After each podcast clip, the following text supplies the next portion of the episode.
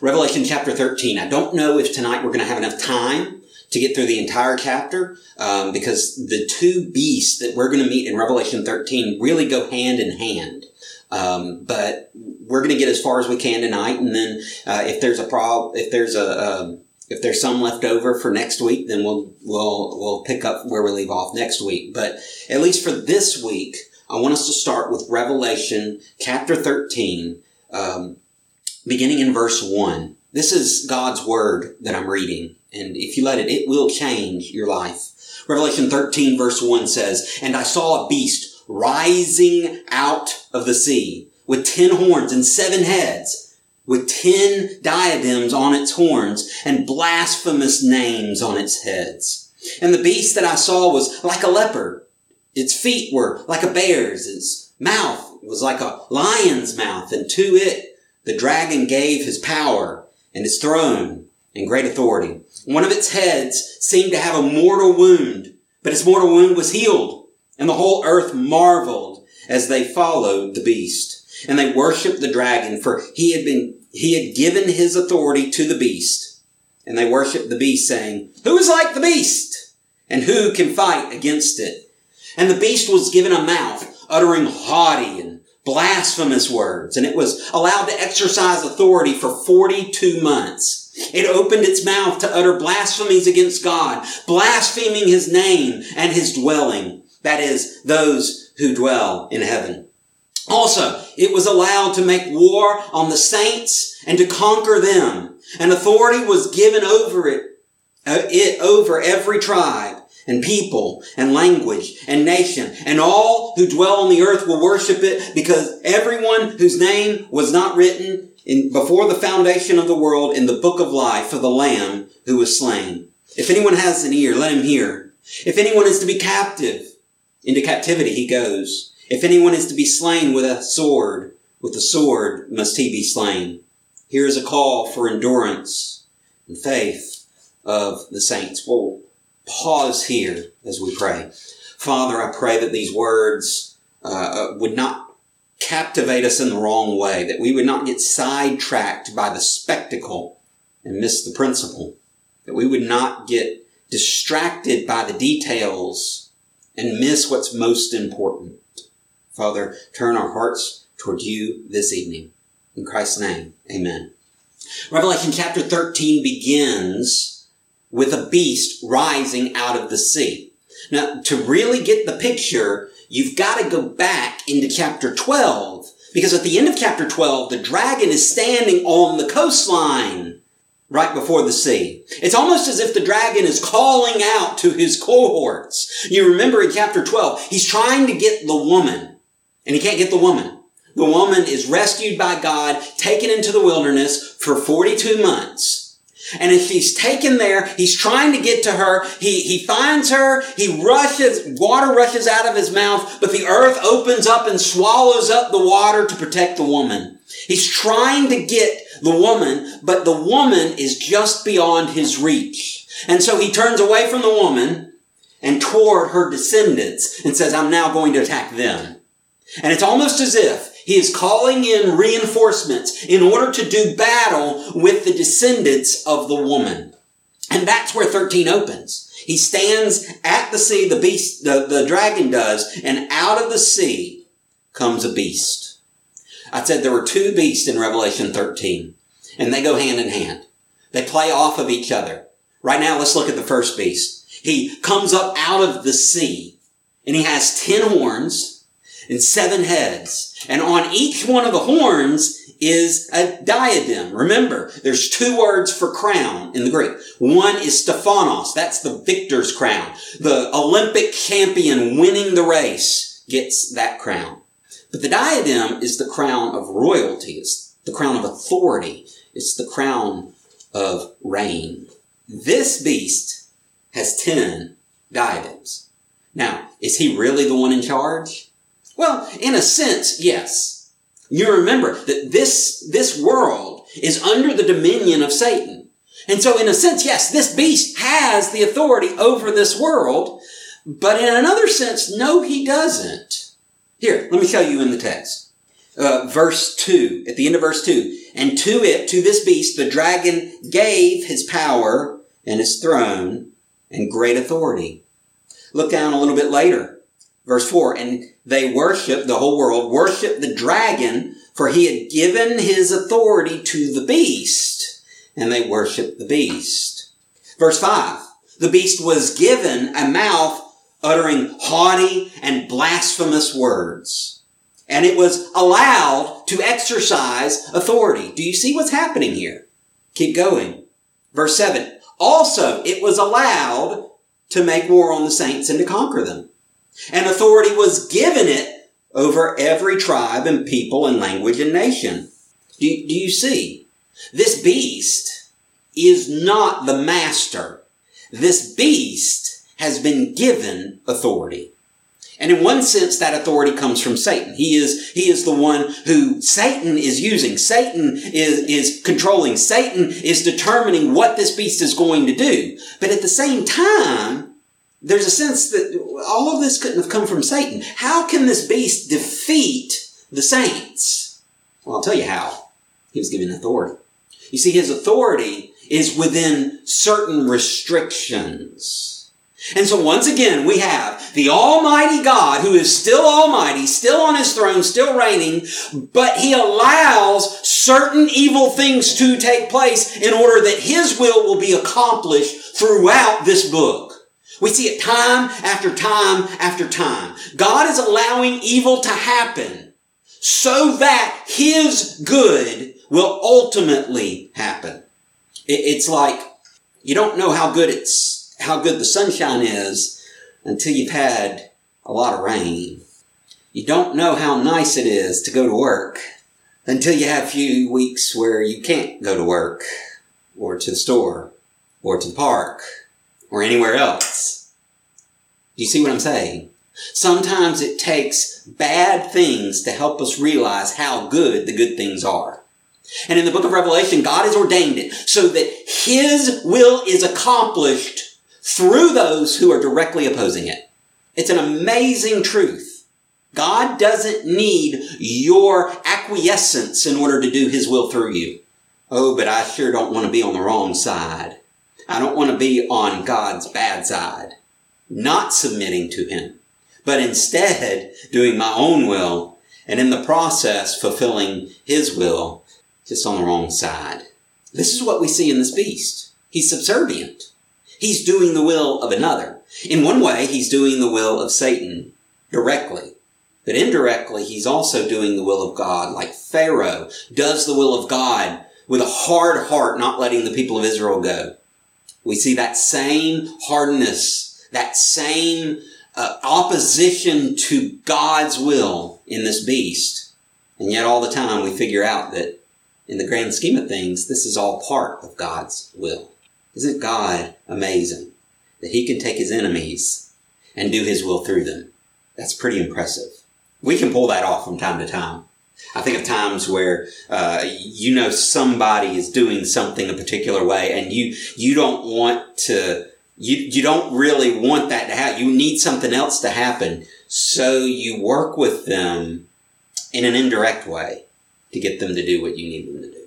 Maybe you get them out of the way by having them do something else. Or maybe you, you tell them to do something knowing that they're going to do it a certain way and you plan for that and you work around that and, or you get it the, the way you want it by putting a bug in their ear in a special way. I know, um, for, for kids, sometimes you can get them to do what you want by promising them something that they want. Yeah, you can, you can play the Xbox when your room's clean. You see what I'm saying? Sometimes, sometimes we're able to do that. That doesn't always work. But with God, it always works. Because with God, His will, His plan, His purposes are from eternity past declared. And He does what He does to make that will come to pass. Even through those who are in His enemies.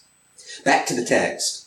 This is a subservient beast but that doesn't make him any less frightful, any less scary, any la- less difficult to deal with.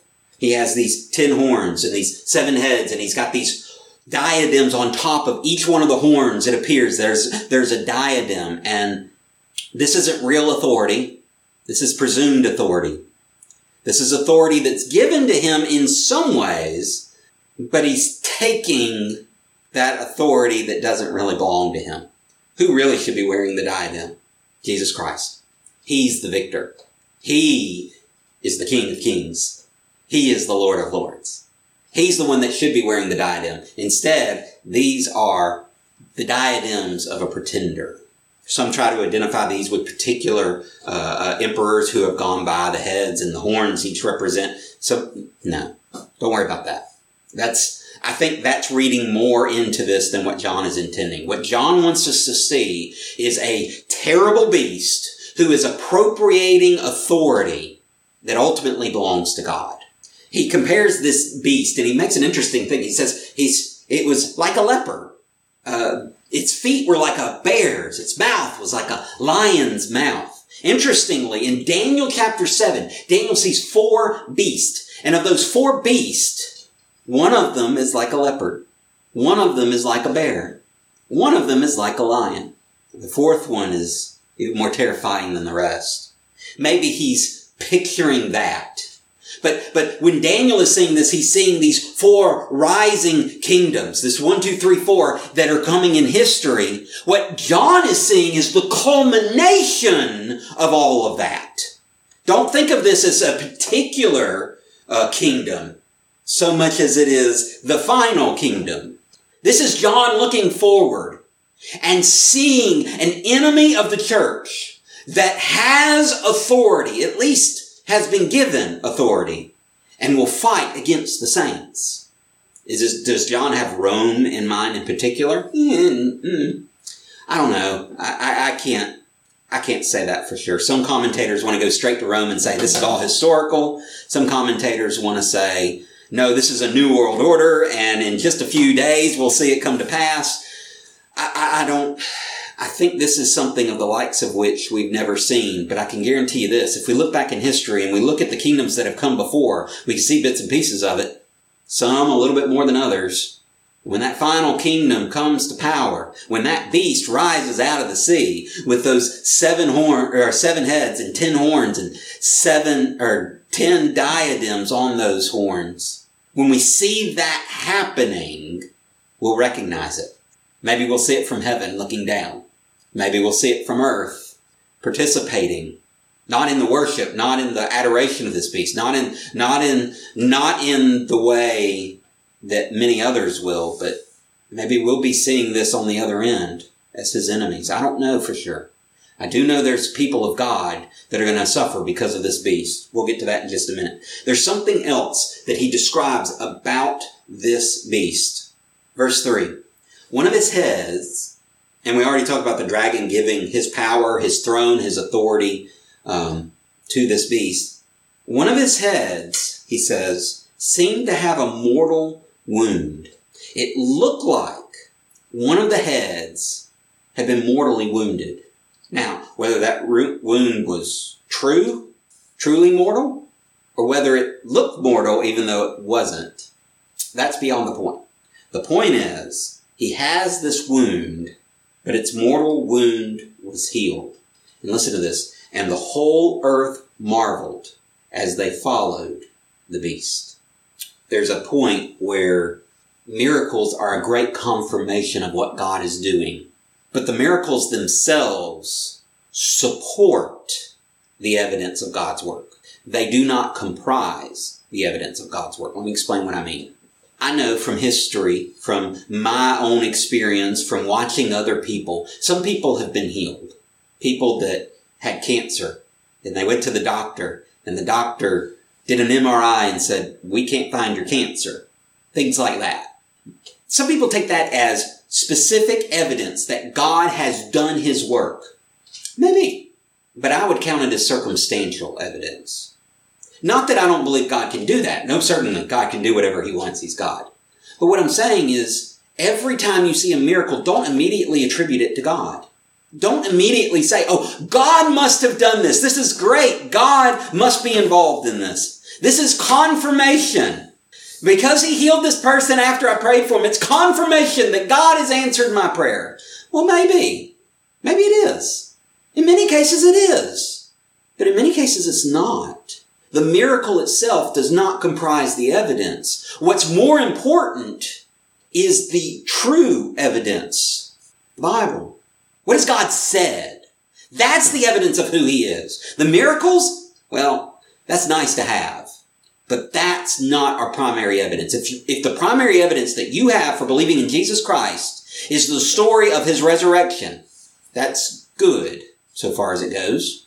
But if the primary evidence you have that Jesus is God is the entire testimony of the scriptures, that is something you can bank on. And to bank on the miracle as opposed to the word of God is to say, I want the extraordinary. I want what looks good. And you, my friend, just like the people right here in Revelation 13, you will be deceived because every miracle doesn't come from God. Many of them do. Many of them don't. Don't stake your faith on the miracle. I think of the Israelites. I told y'all um, uh, uh, that I've been reading in the phone tree message. If you actually heard it, um, some when it came to me, I couldn't hear the message, and neither could Carrie. So I don't know how many of you actually got the message by phone tree. But uh, uh in that message, I talk about the Israelites coming out of Egypt. It's been something that I've read over the past week in my personal uh, quiet times. And when, when they get to the Red Sea, the Egyptians are following close behind. And they watch as God, the pillar, moves to the other side, sets behind them. They are, they are facing the Red Sea. The Egyptians are coming up from behind and God moves between them and the Egyptians in order to preserve them, in order to keep them so that he can do the miracle, right? And we all look at the Red Sea as what a great miracle. But what happens immediately after the Red Sea? They get into the wilderness and three days later, they haven't had water and they're complaining that Moses has brought them to die in the wilderness because they haven't had anything to drink. Wait, wait, wait. Didn't, just at the Red Sea just a couple days ago? You see, when you bank your faith on the miracle, you lose that faith because it's not in something sturdy. Oh yeah, the miracle is great. The miracle is wonderful. Don't get me wrong. But the miracle is part of the evidence. It's not the fullness of evidence. The fullness of evidence is in the scriptures. And when we look here first, then the miracle just confirms what we already know. These people look for the extraordinary things. The beast does the extraordinary things. Keep going because there's there that that's going to keep appearing. That's, that's one of those things that John keeps working in to this book. Keep an eye out for that. Because the miracle doesn't always mean God is actually working. Sometimes the miracle is a counterfeit. One of its heads seemed to have a mortal wound, but its mortal wound was healed. And the whole earth marveled as they followed the beast. Did you see that? Did you see what happened? Oh man, we got we got to tell some. Man, did you look? He's got that wound and he's healed. There's no way he should have lived through that. And they begin to worship. They, they marveled. They're amazed. And then they worship. Verse four. And they worshiped the dragon, for he had given his authority to the beast. The implication here is that the dragon is the one who healed the beast. And they worshiped the beast. Interesting. Interesting thing here. They worshiped the beast more problems that stopped recording. So we'll try this again. They were worshiping the beast because of this incredible miracle that had happened. They marveled, then they worshiped. And they say something interesting when they worship. They say, Who is like the beast? Who is like the beast? Well, who is like the beast? Hmm. Who is like the beast? Isn't that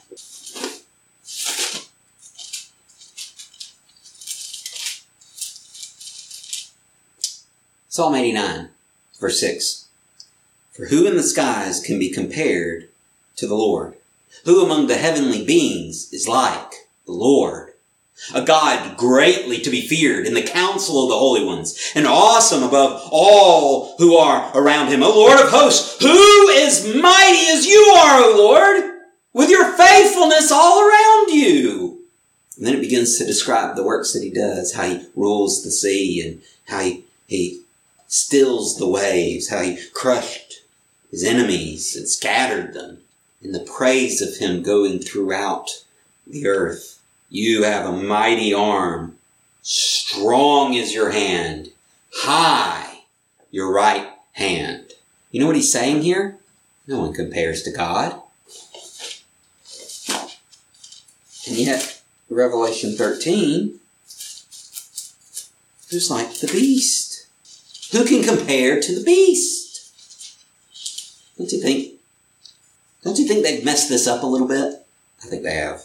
You see, they, they put their trust in the miracle. And the beast was given a mouth uttering haughty and blasphemous words.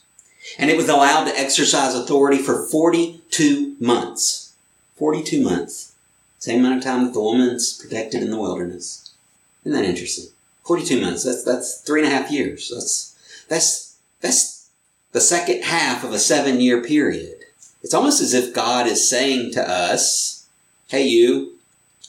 Hey, listen, I'm repeating this over and over and over again. I want you to get this very clear. This is not just a time of God's wrath against his enemies. It's a time of the enemies giving their wrath against God's people.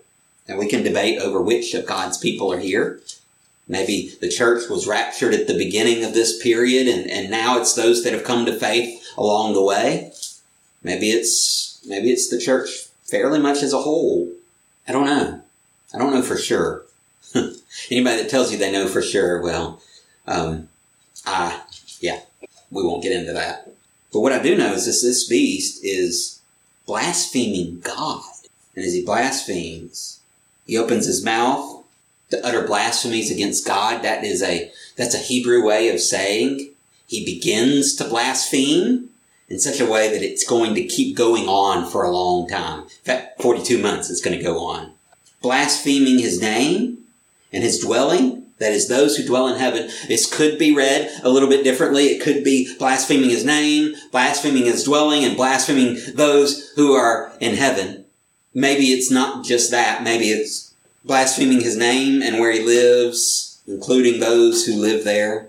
It's kind of kind of difficult to read exactly which one's right. So your version may have a little different wording there. Well, what's what's certainly true is that he is blaspheming in every which way he can possibly think of against God. It was also allowed, verse 7, to make war on the saints and to conquer them. Perhaps, perhaps we have been fooled in Western Christianity to thinking that we don't really have to do anything, that God will always protect us. I know another group who used to think that. They're called Jews. They lived in Jeremiah's day in the city of Jerusalem. They used to say things like, Jerusalem will never be captured. This is the city of God. He'll never let it fall into enemy hands. The false prophets were saying that over and over and over again. God will never let destruction happen in this place. Though, though the rest of Israel fall, God will protect his holy city. We have nothing to fear. And then in 587, the siege started.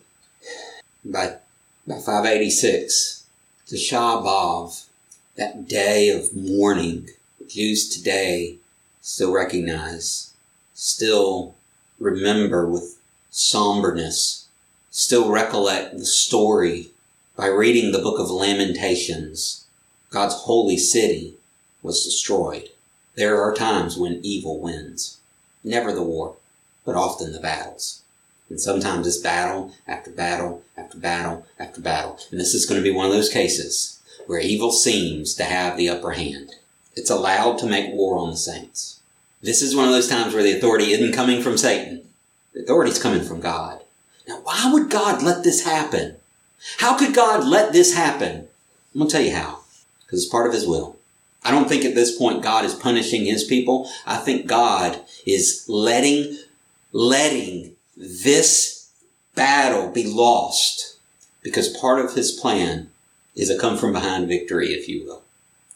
Part of his plan seems to be more than just losing this battle because he will win the war. But for now, the saints are conquered. They're persecuted. And authority was given it over every tribe and people and language and nation. This is a whole bunch of different words to say the same thing. The whole world was subject to the reign of this beast. And all who dwell on the earth worship, will worship it.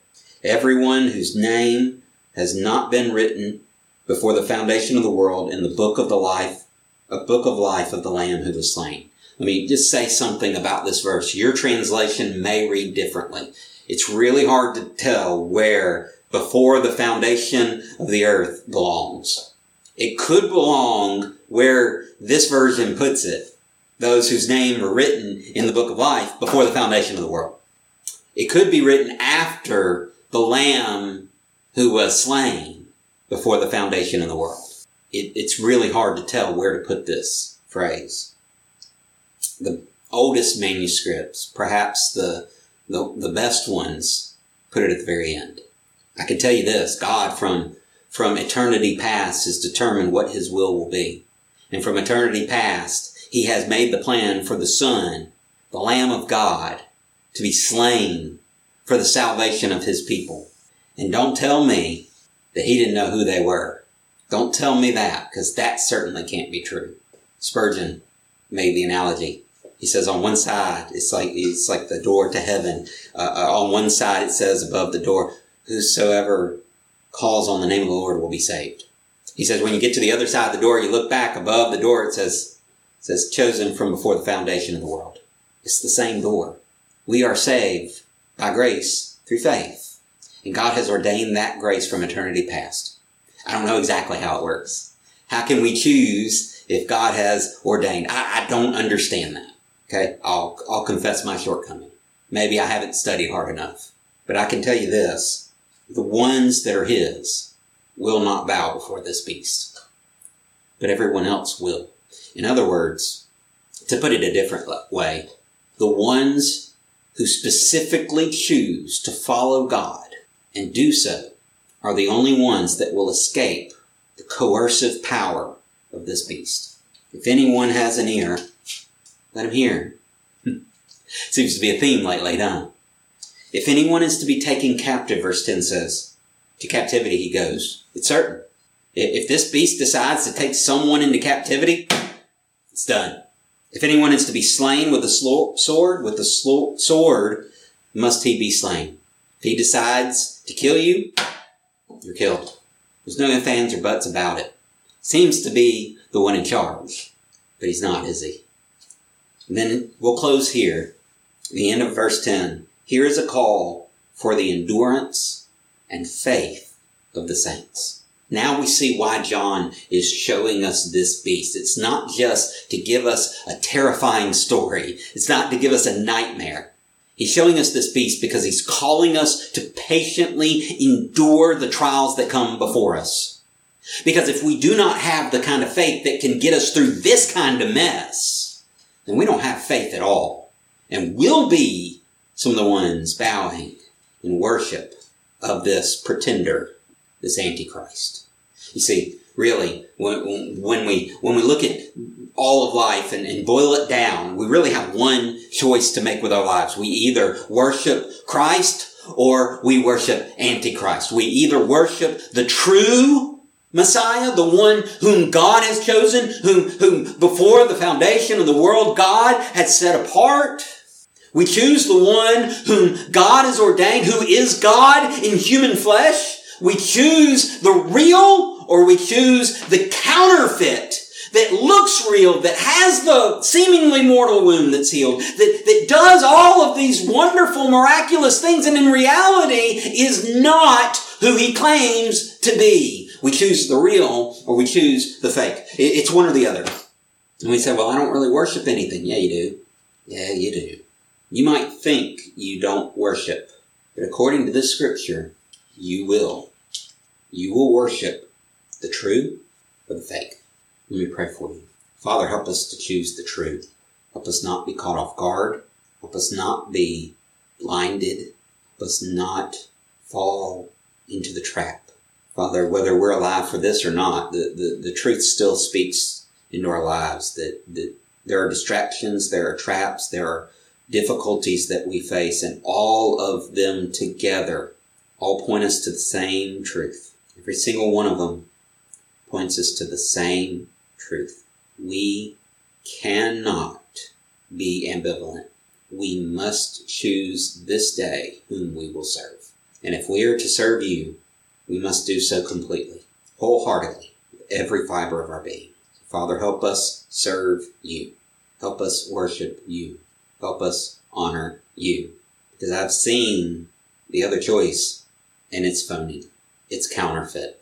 It's worthless. So Father, help us serve you, worship you, love you. In Jesus' name I pray. Amen.